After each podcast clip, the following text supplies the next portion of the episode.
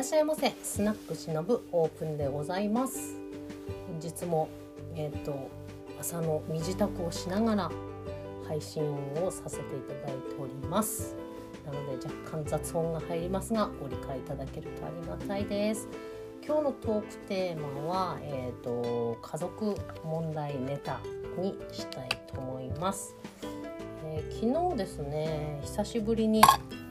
と、仲のいい幼なじみの友達とね、えーと、お茶をしたんですけどうんとその友達とは中学校からの同級生なんですけど地元の。まあ私のすごく心を許せる友人の一人ですね。その友達に会うとすごく気分が良くなるというかもう会うだけでもうなんかほっこりしちゃう感じの友達でまあお互いにやっぱり居心地がいいのでね時折まあ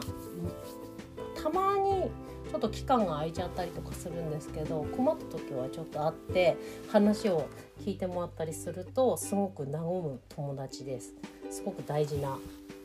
幼なじみですね。の友達と昨日話してたんですけど中学校時代ね私の中学校時代結構あのやんちゃというか、まあ、要は家庭が不遇だったのでそのストレスをやっぱりねいろいろ外で発散していたわけですよ。うちの中で自由にならないんでね。外にね大体悪いことするじゃないですか。それが一番なんか出てたのが中学校の時ででそのやっぱり家庭になんだかんだあの悩みや悩みやというか悩みを抱える友達ばっかりで集まってたんですよね。でその時のあの仲いい友達がその昨日お茶した友達でいまだに多分もう一生仲いいんだろうなって大好きな友達なんですけどそその友達と話して話すよく家族関係のこともそのことはすごく包み隠さずまあ、お互いのねあの親のことも知っているので直接会って話したりももちろんしてるから分かるんですけどそう中学校の時とかのねなんかそういう悩みの話とかいろんな話ができるので長い時間をかけた友達ってすごくありがたいですよね。そう中学校の時はうちに誰か遊びに来るとか私はまずなかったですねもう誰か呼べるような状態ではない感じでしたもうやっぱ自分家ってちょっと変わってるしすぐあの大人同士が喧嘩が始まっちゃったりとかしてねすごく恥ずかしい思いをするのが嫌で誰かをうちに招くってことは誰かがうちに遊びに来るって多分ないなって思ってましてね。なので人のうちに遊びに友達ん家遊びに行って入れるっていうのがすごく羨ましかったですね。なんかいいなと思って穏やかなお宅でいいなと思ってました。そう。でもだから大人になってからはねそう。親も結構やっぱ変化してくるんですよ。あの、若い時の方がその血気盛んだった感じがしますね。血気盛んっていうか、まあ、荒れ狂っていたというか。そう。なのであの私が大人になってからはね実家にあのお友達が来て飲んだりとかすることもそんなそこになんか機嫌がいい時は父も混ざったりとかすることもあってちょっとうちまともになってきたなって大人になって二十歳20代の頭の方はあうちも普通のうちみたいに人を招き入れるうちになれたんだと思って喜んでましたけどちょっとまあ誓ったんですけどね後からすると。そうって思った時もありましたけど中学校の時の私は誰かお友達がうちに来るなんてもう本当に多分ありえないし憧れでしたね。でその昔から仲いい友達とはなのであの家庭が不遇っていうか、まあ、似たような環境がやっぱりあるんですよね。父親がやっぱり傍若無人でみたいな感じのところもあったりするのでそういった話の何て言うのかな共通点があるのでそういった話をねちょっときつい時に聞いてもらったりするんですけどそうなんか集まるとそうなんだろうねすぐ最後なんで喧嘩になっちゃって終わるんだろうねっていう話をまたしていてもうお互いあるあるでしたね。まあ、友達じゃどこやってるのに等しいかわからないんですけどそううちもね必ず集まると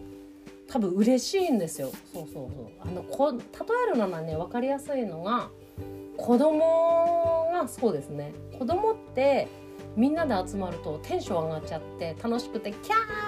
ってもうゲラゲラ笑いながら遊ぶけど最後必ず泣かないと終われなくないですか？喧嘩とか。それを未だにしちゃうのがうちですね。だなんか感情のコントロールうまくできないんだろうね。そう。だから盛り上がってギャーってなってあの酒も入ってまあそれは大人のパターンね。そうそう。いやなんだかんだいつもの思いの丈を多分お互い理解してほしいっていう気持ちも強すぎるし押し付けすぎるので余計そういう執着点になるなと思うんですけどそうで結果最後あの喧嘩してもう終わりっていうパターンがいつもなのでもう今はなんか最近はね私そうなる前にもう退散できるようにうちであんま飲まないようにしてたりとかするんですよ。その気持ち悪いなんか気分が良くないところにいるのが本当嫌だからいつでも逃げ出せるようにねしてるって話なんかも昨日していてそう友達んちもねまるでやっぱりお正月とかにまさにそれで結構きつかったなんていう話をしてますね。なんでね子供ならまだしも大人になっても楽しいエンディング迎えられないってあれ何なんだろうなって本当すごい謎に思うんですよね。なんかそういうコミュニケーション取り方なのかな？その人と人がなんか怒り狂うというかなんか自分をぶつけて。まあ多分理解してほしいっていう気持ちがちょっとおかしな方向に行ってるんだと思うんですけどね。うん。なんかね。だから本当にそれが嫌ですね。なんかあの他県に住んでた時はもっと嫌な気持ちでした。せっかく年に12度しか帰ってこれないのにどうして最後まで楽しくうちは過ごせないんだろうと思って。しかもその時結婚してね旦那さんもいたのでそう恥ずかしい思いもしましたしね。そんな親とか兄弟とかなんかギャーギャー騒いでるというか恥ずかしいすごく恥ずかしい方ですね。当時の私にとっては。なんかでもあのそうそう友達とまた喋ってて昨日昨日気づいたんですけどあの人がギャーギャー喧嘩するの何とも思ってない人とかもいますよね。まさにうちの元夫の人とかそうだったんですけどあーなんか喧嘩してんだなぐらいの感じであの自分のことにならなくて済む人ってすごいなと思います。私あのそうなんかそういう荒れ狂う現場が本当に苦手というか怖いっていうイメージの植え付けになってしまってるのでもうななんだろうね。クレーマーの全然知らないクレーマーの人があの世の中でギャンギャン騒いでるのとかももう見てるの本当辛いというか近くにいたくないですね。きついですそういう人見ると。多分リンクしちゃうんでしょうね。その当時のね自分の黒歴史と。そうなのでなんかそうそうそういうねなんかギャンギャンしたところは恥ずかしく嫌な思い出で私もそういうスンとした人に本当はなりたいのよなあなんかなんか私と関係ないけどなんか言ってる人いるぞぐらいの感じにねなれたら本当はいいんですけど。多分それねねあれですねあれねだってあの精神の置き方でそういう NLP とかでねなんかできますよね。脳のコントロールするので。あの今目の前で起こってることは5キロ先にあることだみたいな置き方してあ、まあ、全然あの5キロ先で起こってることなんてね何とも思わないじゃないですか。実際何が起こってるのかも5キロ先か分かんないから。そうそういうの風にして鳴らすっていうやり方がねありますね。脳の取扱説明書と言われている。NLP っていうそういう精神精神じゃない心理学の新しい学問が学問っていう人と言わない人といるので何て言っていいのかちょっと微妙なところですけど、ね、そういったのもありますけど、まあ、そういったのもな本当な、まあ、何でもだから受け取り方自分次第なんでしょうね。まあ、にしても本当あれは嫌だな。なんか最後まで楽しくああ楽しかったで終われない家族恥ずかしかった。恥ずかしかったっていうかいまだにそうなんだけど恥ずかしいですね。それも恥ずかしいと思わなければいいんですけどね。そう。その辺もね自分次第ですからね。でも物事自分次第ですけどね考え方はね。コントロールをよりよくできる感じになって思っています。という今日は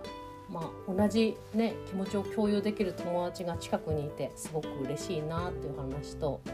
そうやっぱりそういったちょっと困った家族には困った共通点があるんだなっていうお話でした。本当にそういう話だったのかな？です。ではまた次回聞いてくださいね。バイバイ。